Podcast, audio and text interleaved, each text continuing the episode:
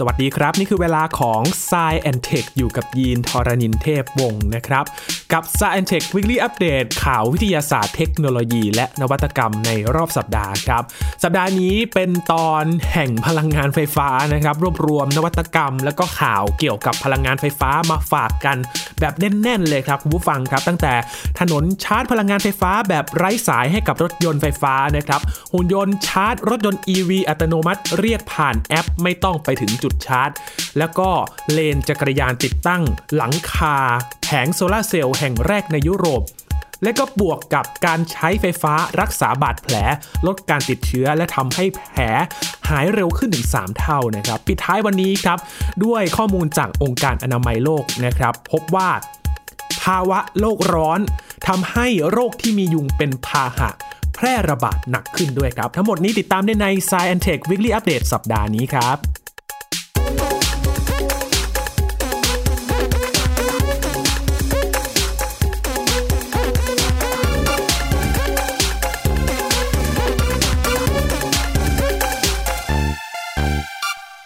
เรียกได้ว่าสัปดาห์นี้ช็อตไฟฟ้ากันทั้งตอนเลยนะครับข่าวส่วนใหญ่เกี่ยวกับพลังงานไฟฟ้า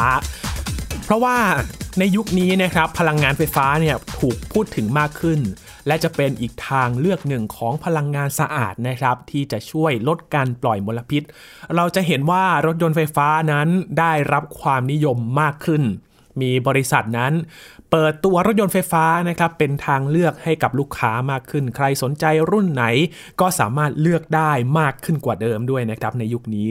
แต่ปัญหาหนึ่งครับคุณผู้ฟังพอเรามีรถยนต์ไฟฟ้ามากขึ้นเนี่ยปัญหาใหญ่ๆก็คือการชาร์จแบตเตอรี่นะครับ หลายๆ คน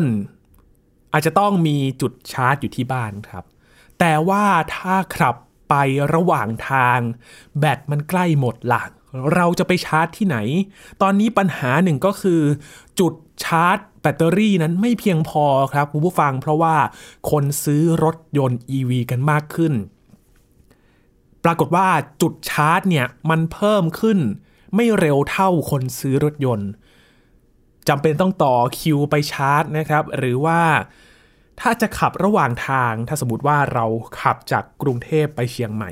ระหว่างทางล่ะ เพราะว่าตอนนี้เนี่ย หนึ่งรอบของการชาร์จ วิ่งได้ไม่ถึงกรุงเทพไปเชียงใหม่ขนาดนั้นนะครับเราจะต้องมีการชาร์จระหว่างทาง ป้องกันที่จะไม่ให้รถยนต์เนี่ยแบตหมดกลางทางนะครับ ส่วนใหญ่ตอนนี้หนึ่งรอบการชาร์จวิ่งได้ 400 ถึง 500 กิโลเมตรเท่านั้นนะครับ แน่นอนว่าขับไปจะต้องชาร์จอย่างน้อย 2 รอบด้วยกัน และจะทำยังไงดีล่ะ ถ้าจุดชาร์จมันไม่เพียงพอนะครับ วันนี้ มีทางเลือกครับคุณผู้ฟัง ถ้ามันชาร์จแบตไม่พอ เราจะทำยังไงดีนะครับ มีหลายบริษัทครับกำลังพัฒนากันอยู่ พาไปดูที่แรก บริษัทสตาร์ทอัพในอิสราเอลนะครับบริษัท Electreon Wireless นะครับกำลังจะพัฒนาการชาร์จรถยนต์ไฟฟ้านะครับด้วยถนน วิ่งไปด้วยชาร์จไปด้วยนะครับ เป็นถนนชาร์จพลังงานไฟฟ้าแบบไร้สายให้กับรถยนต์ EV ครับ และตอนนี้กำลังจะสร้างสถิติ การเดินทางด้วยรถยนต์ไฟฟ้าที่ยาวที่สุดอยู่ที่ 1,500 กิโลเมตร ในเวลา 4 วันครับคุณผู้ฟัง โดยที่ไม่ต้องไปจอดชาร์จแบตเตอรี่ให้คอยนานเลย เพราะว่ามันชาร์จแบตด้วยถนนที่วิ่งอยู่เนี่ยแหละครับ 1,500 กิโลเมตร ถนนชาร์จพลังงานไฟฟ้าแบบไร้สายให้กับรถยนต์ไฟฟ้า หรือว่ารถยนต์ EV นี้นะครับ มันจะติดตั้งขดลวดทองแดงแบบพิเศษ ฝังไว้กับใต้พื้นถนนลาดยางครับ ติดตั้งชุดรับสัญญาณแม่เหล็กไว้ใต้ท้องรถ เพื่อที่จะช่วยให้เกิดการชาร์จพลังงานให้กับรถยนต์ ก็จะใช้หลักการเดียวกับการชาร์จโทรศัพท์ไร้สายเลยนะครับ ที่มีแท่นชาร์จไวเลสนะครับวางไว้ก็สามารถชาร์จได้ หลักการเดียวกันเลยครับผู้ฟังทำให้รถยนต์นั้น สามารถชาร์จพลังงานได้โดยไม่ต้องไปจอดแวะระหว่างทางเลย ชาร์จไปในตัวขับไปด้วยชาร์จไปด้วยนะครับการทดสอบยังแสดงให้เห็นถึงระยะเวลาการเดินทางระยะทาง ปริมาณพลังงานที่ถ่ายโอนไปยังรถยนต์ และข้อมูลเกี่ยวกับการลดการปล่อยก๊าซคาร์บอนไดออกไซด์ด้วยนะครับเมื่อเทียบกับเครื่องยนต์ดีเซลด้วยว่า การขับในช่วงนั้นเนี่ยแต่ละเที่ยวเนี่ยมันให้ข้อมูลอะไรเราบ้าง โดยการทดสอบเนี่ยเริ่มเมื่อ วันที่ 21 พฤษภาคมที่ผ่านมานี่เองครับ ที่สำนักงานใหญ่ของ Electreon ในเมืองเบตยาไนประเทศอิสราเอลนะครับคุณโอเรนเอเซอร์เป็น CEO แล้วก็ผู้ก่อตั้งของบริษัทครับ พูดถึงการเปิดรับเทคโนโลยีการชาร์จแบบไร้สายที่เพิ่มมากขึ้นในปัจจุบันนี้นะครับ โดยระบุว่ากำลังอยู่ในจุดเปลี่ยนการมองเห็นไปสู่ความจริงมากขึ้นนะครับ ก่อนหน้านี้อิเล็กทรีนเขาเพิ่งเปิดตัวถนนสายแรกในเยอรมนีครับ ที่ขับเคลื่อนด้วยระบบชาร์จไร้สายมีการถ่ายโอนไฟฟ้ามากกว่า 1 เมกะวัตต์ชั่วโมง ไปยังรถบัสไฟฟ้านะครับ ที่วิ่งทั้งกลางวันและกลางคืนทำให้รถบัสไม่ต้องหยุดเดินรถเพื่อที่จะชาร์จไฟเลย เอาเวลาตรงนั้นเนี่ยมารับส่งผู้โดยสารได้ เพราะว่ามันชาร์จระหว่างทางได้นั่นเองนะครับ ก็เป็นอีกทางเลือกหนึ่งที่มาปิดจุดอ่อนในการชาร์จรถยนต์ไฟฟ้าที่ต้องใช้เวลานานนะครับ ถ้าสมมุติว่าเราไปจุดจอดส่วนใหญ่ตอนนี้ก็จะมีสถานีชาร์จตามอาคารสำนักงานห้างสรรพสินค้าก็มีมากขึ้นนะครับ หรือว่าตามจุดในปั๊มน้ำมันต่างๆ หรือว่าสถานีบริการ เดี๋ยวนี้เนี่ยเริ่มอัปเกรดละเป็น จุดชาร์จรถยนต์ไฟฟ้าโดยเฉพาะ และบางจะเรียกว่าปั๊มไปก่อนนะครับเพื่อความเข้าใจง่าย ก็จะมีศูนย์การค้า ที่เราสามารถไปแวะรับประทานอาหาร แวะไปช้อปปิ้งกันก่อนระหว่างรอ ก็เป็นการขั้นเวลาอีก ช่วงเวลาหนึ่งที่เรารอชาร์จรถยนต์ไฟฟ้านะครับ แต่บางทีเวลาไม่เคยคอยใครนะครับ เราอยากจะไปถึงที่หมายให้เร็ว อยากจะให้เวลาครึ่งชั่วโมงเนี้ย ไปถึงเป้าหมายตามเวลานัดดีกว่า นี่ก็เป็นอีกทางเลือกหนึ่งนะครับ มาดูอีกวิธีหนึ่งครับที่ตอนนี้เขากำลังพัฒนากันอยู่ เนื่องด้วยความนิยมของรถยนต์ไฟฟ้าที่เพิ่มมากขึ้นนะครับ อย่างที่บอกไปว่าจุดบริการชาร์จแบตเตอรี่ มันโตไม่ทันความต้องการตอนนี้ครับ คนซื้อรถไฟฟ้ามันโตเร็วกว่าการสร้างจุดชาร์จไฟฟ้านะครับ ก็เลยมีแนวคิดที่ว่า เอ๊ ไม่ต้องไปหาจุดชาร์จไหม แต่ใช้หุ่นยนต์ชาร์จรถยนต์ EV จากที่เราจะต้องไปเข้าหาจุดชาร์จ ให้จุดชาร์จเนี่ยมาเข้าหาเราดีกว่านะครับ ด้วยหุ่นยนต์ที่จะนำพาแบตเตอรี่เนี่ยมาชาร์จให้ถึงที่เลย ลดช่องว่างระหว่างการเพิ่มขึ้นของรถยนต์ไฟฟ้ากับจุดชาร์จแบตเตอรี่นะครับเพิ่มความสะดวกให้กับเจ้าของรถ เพียงแค่เรียกใช้บริการผ่านแอปพลิเคชันเท่านั้นครับรถยนต์ก็จะเคลื่อนมาหาเองโดยอัตโนมัติเลย นี่เป็นแนวคิดของบริษัทสตาร์ทอัพในซีแอตเทิลของสหรัฐอเมริกานะครับ ออกแบบหุ่นยนต์เคลื่อนที่ขึ้นมา ที่มีแบตเตอรี่ขนาดใหญ่อยู่บนล้อครับทำให้มีความคล่องตัวในการเคลื่อนไหวไปหาจุดต่างๆนะครับ ตอบโจทย์ความต้องการในการชาร์จแบตเตอรี่ในหลายสถานที่ ด้วยการเปลี่ยนโรงจอดรถธรรมดา หรือว่าพื้นที่ต่างๆเนี่ยให้สามารถชาร์จแบตเตอรี่ได้ การให้บริการหุ่นยนต์ชาร์จรถยนต์ EV อัตโนมัตินี้นะครับก็ยังทำให้ รถยนต์เข้าถึงผู้บริโภคในวงกว้างได้อีกด้วย นี่ก็เป็นการปิดจุดอ่อนอีกจุดหนึ่งว่าเราจะต้องไปหาจุดบริการ ให้จุดบริการไปหาเรา จากผลสำรวจก็พบว่าเจ้าของรถ EV เขามักจะชาร์จแบตเตอรี่ด้วยอุปกรณ์ของตัวเองที่บ้านนะครับ แต่ในขณะเดียวกันเอง การชาร์จในสำนักงานและก็ระหว่างทาง มันก็มีแนวโน้มที่เติบโตมากยิ่งขึ้นครับ คาดว่าจะเติบโตภายในปี 2030 นี้ ซึ่งหุ่นยนต์ชาร์จรถยนต์นั้น ก็จะทำให้มีประสบการณ์ในการชาร์จที่ราบรื่นขึ้น อำนวยความสะดวกสบายให้กับเจ้าของรถมากขึ้นตามไปด้วยนะครับ ระบบการใช้งานก็ง่าย ๆ ครับ เมื่อหุ่นยนต์มาถึงแล้ว เพียงแค่เสียบใส่ชาร์จ เข้ากับพอร์ตชาร์จรถยนต์นะครับ จากนั้นก็ปล่อยให้มันชาร์จนี่แหละครับ เราจะไปทำอะไรก็ได้ระหว่างรอ และเมื่อกลับมาอีกครั้ง ก็ถอดสายชาร์จออกครับ เพื่อที่จะใช้งานรถยนต์ต่อได้ทันทีขับไปต่อได้เลย บริษัทมีแผนที่จะให้ใช้งานในเชิงพาณิชย์นะครับ คาดว่าพร้อมในไตรมาสแรกของปี 2024 ก็ปีหน้าแล้วนะครับไม่ถึงปี คาดว่าจะเริ่มให้บริการแบบเก็บเงินในเชิงพาณิชย์กันมากขึ้นแล้วนะครับ อันนี้ก็รอให้จุดชาร์จมาหาได้เลย เราก็ นั่งจิบกาแฟทำอะไรอย่างอื่นรอไปนะครับ อันนี้น่าจะเหมาะสำหรับเคสที่เอ๊แบตเตอรี่เราคาดไม่ถึงนะครับ ว่าเอ๊ะขับไปเรื่อยๆแหละ น่าจะเพียงพอ แต่ดันไม่พอ แบตหมดกลางทางแบบนี้นะครับ น่าจะเหมาะสมกับการใช้เจ้าหุ่นยนต์ตัวนี้ ในการเคลื่อนแบตเตอรี่มาชาร์จถึงที่ น่าจะดีมากเลยนะครับ นี่คือ 2 รูปแบบที่ มาทำให้เราเห็นภาพกันมากขึ้นนะครับ ว่ากรณีถ้าจุดชาร์จยังมีไม่เพียงพอเนี่ยเราจะทำอย่างไรดี จากทั้งอิสราเอลแล้วก็สหรัฐอเมริกาครับ ยังอยู่ที่พลังงานไฟฟ้านะครับ คราวนี้ไม่ใช่รถยนต์ แต่ว่าไปที่ยุโรปนะครับเขามีเลนจักรยานที่ติดตั้งหลังคาโซลาเซลล์แห่งแรกในยุโรปเลยนะครับ แสงแดดเนี่ยเป็นตัวการสำคัญเลยนะครับที่ ถ้าตากแดดนานๆทำร้ายผิวเราแน่นอน นอกจากจะทำให้ผิวเราคล้ำไม่สม่ำเสมอแล้ว ก็ยังทำให้ใบหน้าเกิดฝ้ากระจุดด่างดำแล้วมีโอกาสทำให้เป็นมะเร็งผิวหนังได้อีกด้วยนะครับการทำกิจกรรมกลางแจ้งจึงเป็นสิ่งที่หลายคนพยายามหลีกเลี่ยง ถ้าแสงแดดมันร้อนแรงแผดเผามากๆเลย อย่างเช่นในประเทศไทยช่วงที่ผ่านมานะครับ ร้อนร้อนมาก แล้วก็ร้อนมากที่สุด ในช่วงฤดูร้อนที่ผ่านมานะครับอุณหภูมิ 30 กว่าแต่ฟิลไลท์เนี่ย มันโอ้สี่สิบเลยนะครับแบบไม่อยากจะออกไปไหนเลย และยิ่งถ้าปั่นจักรยาน กลางแจ้งอีก มันก็ไม่อยากจะปั่นสักเท่าไหร่นะครับ แต่ถ้าไปปั่นจักรยานที่เมืองไฟรบวร์ก ในรัฐบาเดินเวือร์ทเทมแบร์กนะครับในประเทศเยอรมนี เขาบอกว่าไม่ต้องกังวลเลยครับ เรื่องผิวเสียจากแดด เพราะว่าเขามีการติดตั้งหลังคาแผงโซลาเซลล์ที่ไม่เพียงช่วยป้องกันแสงแดดเท่านั้นนะครับ แต่ยังช่วยเปลี่ยนแสงแดดให้เป็นพลังงานได้อีกด้วย ต้องทำความเข้าใจก่อนนะครับ ว่าถึงแม้ว่าเราจะ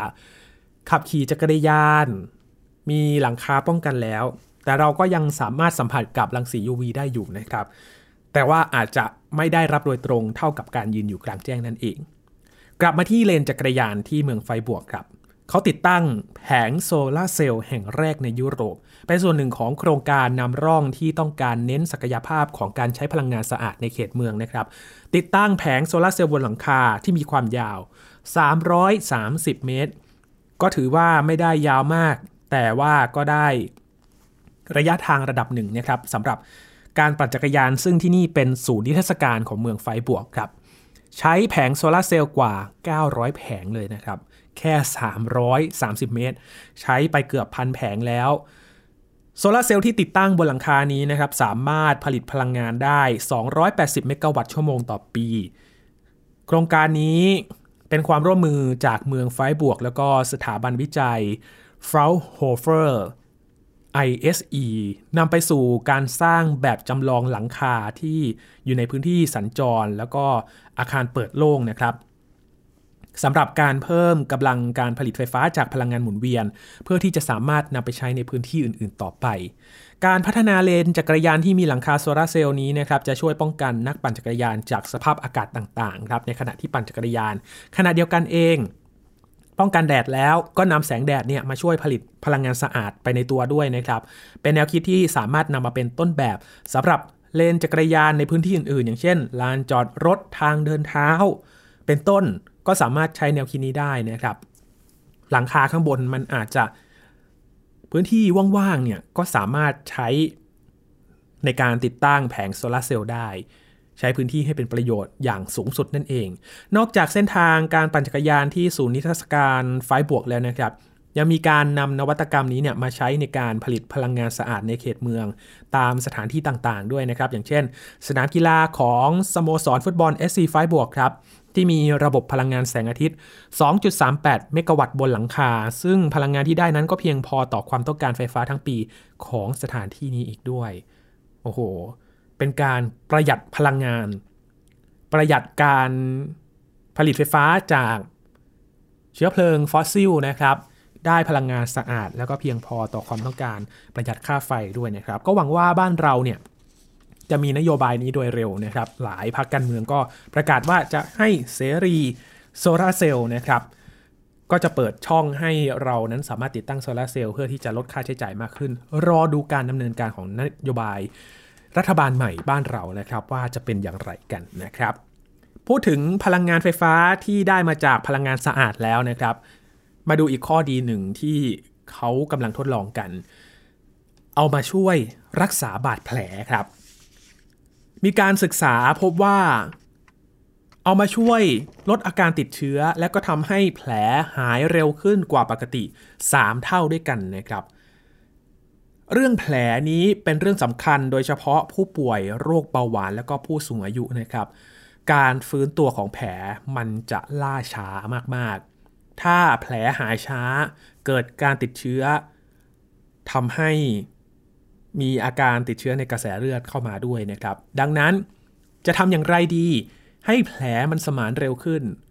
ก็เลยมีแนวคิดว่าใช้ไฟฟ้าเนี่ยมารักษาจะเป็นยังไงกันนะครับ เพราะว่าอันตรายจากบาดแผลโดยเฉพาะผู้ป่วยโรคเบาหวาน มันนำไปสู่การติดเชื้อขั้นรุนแรง จนแพทย์จำเป็นต้องตัดขาได้นะครับ ที่เราเคยได้ยินกันบ่อยๆอาการเบาหวานบางทีอาจจะต้องตัดขา ตัดแขนเลย เพราะว่าแผลติดเชื้อมันลุกลามจนรักษาไม่ทันแล้วนะครับ มีการวิจัยจากประเทศสวีเดน แล้วก็เยอรมนีครับเขาร่วมกันพัฒนาวิธีการรักษาบาดแผลด้วยไฟฟ้า ไปเร่งกระบวนการสมานแผลนะครับ ลดโอกาสการติดเชื้อ และทำให้แผลหายเร็วขึ้น ผิวหนังของเราเนี่ยไวต่อกระแสไฟฟ้านะครับ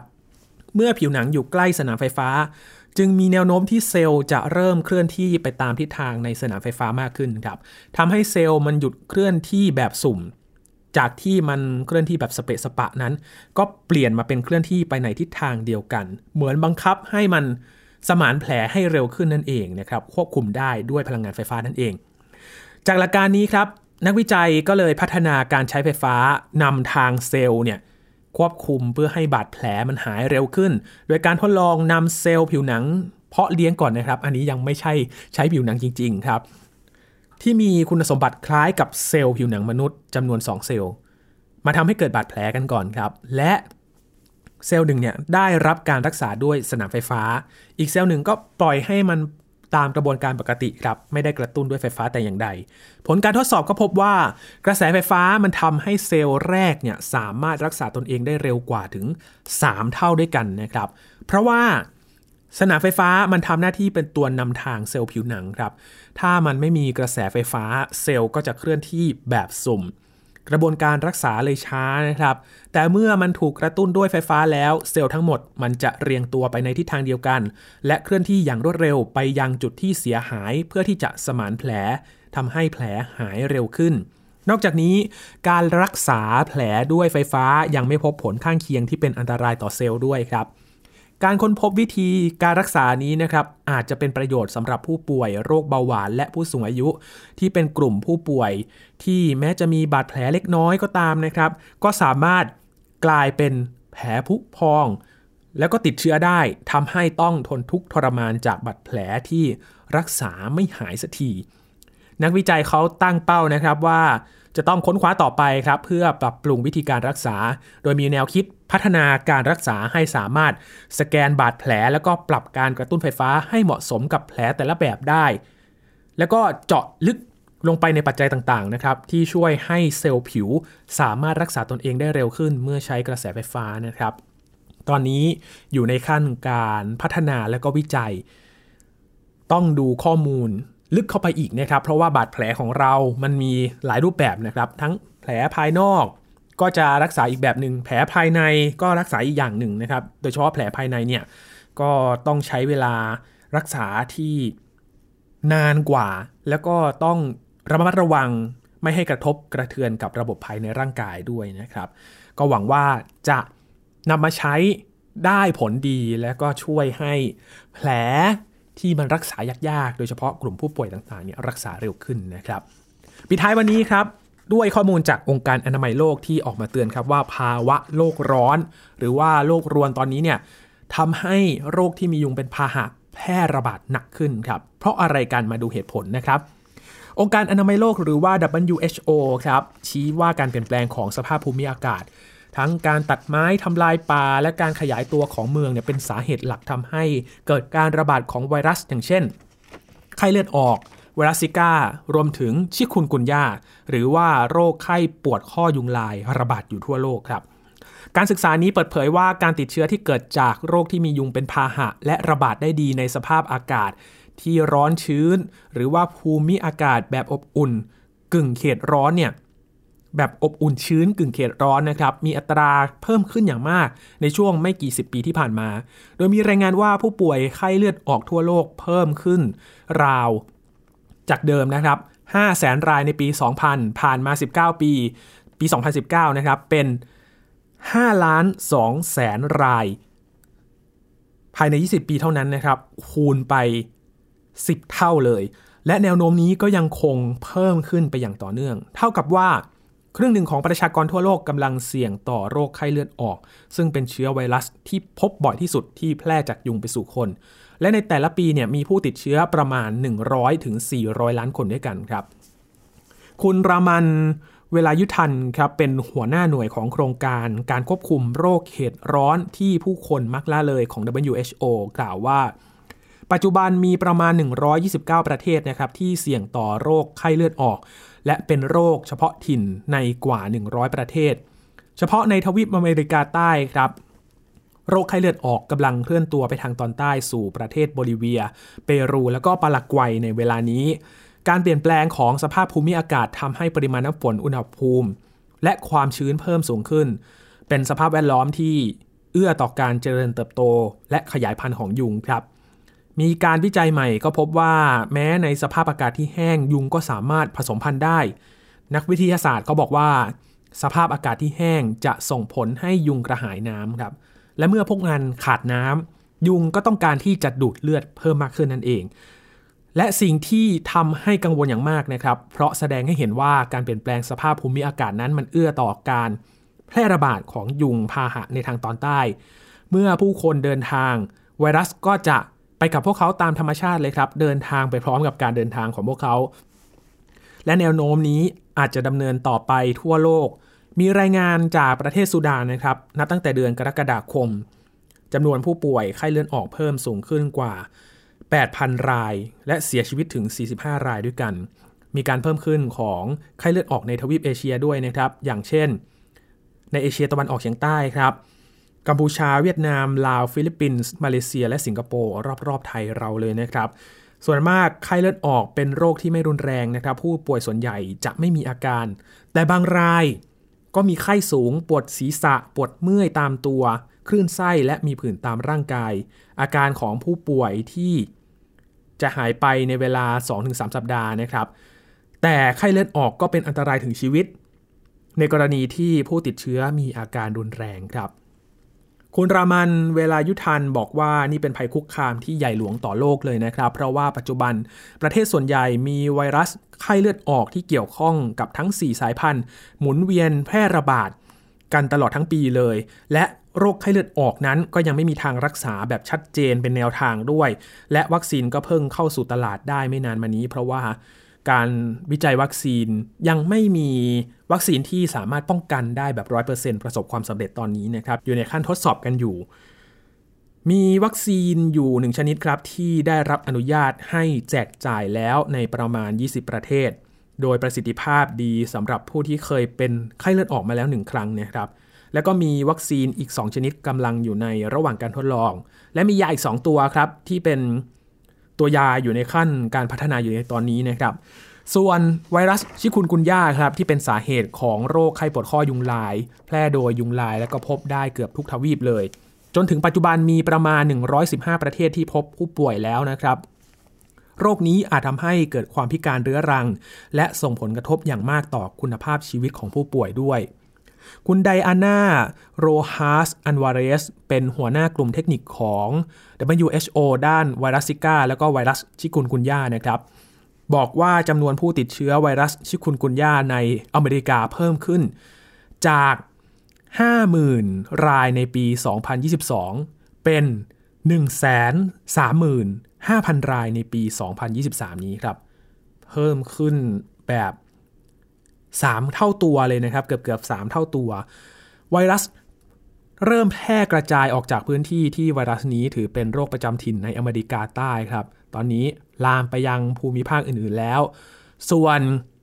อาโบไวรัสที่แพร่โดยสัตว์ขาปล้อง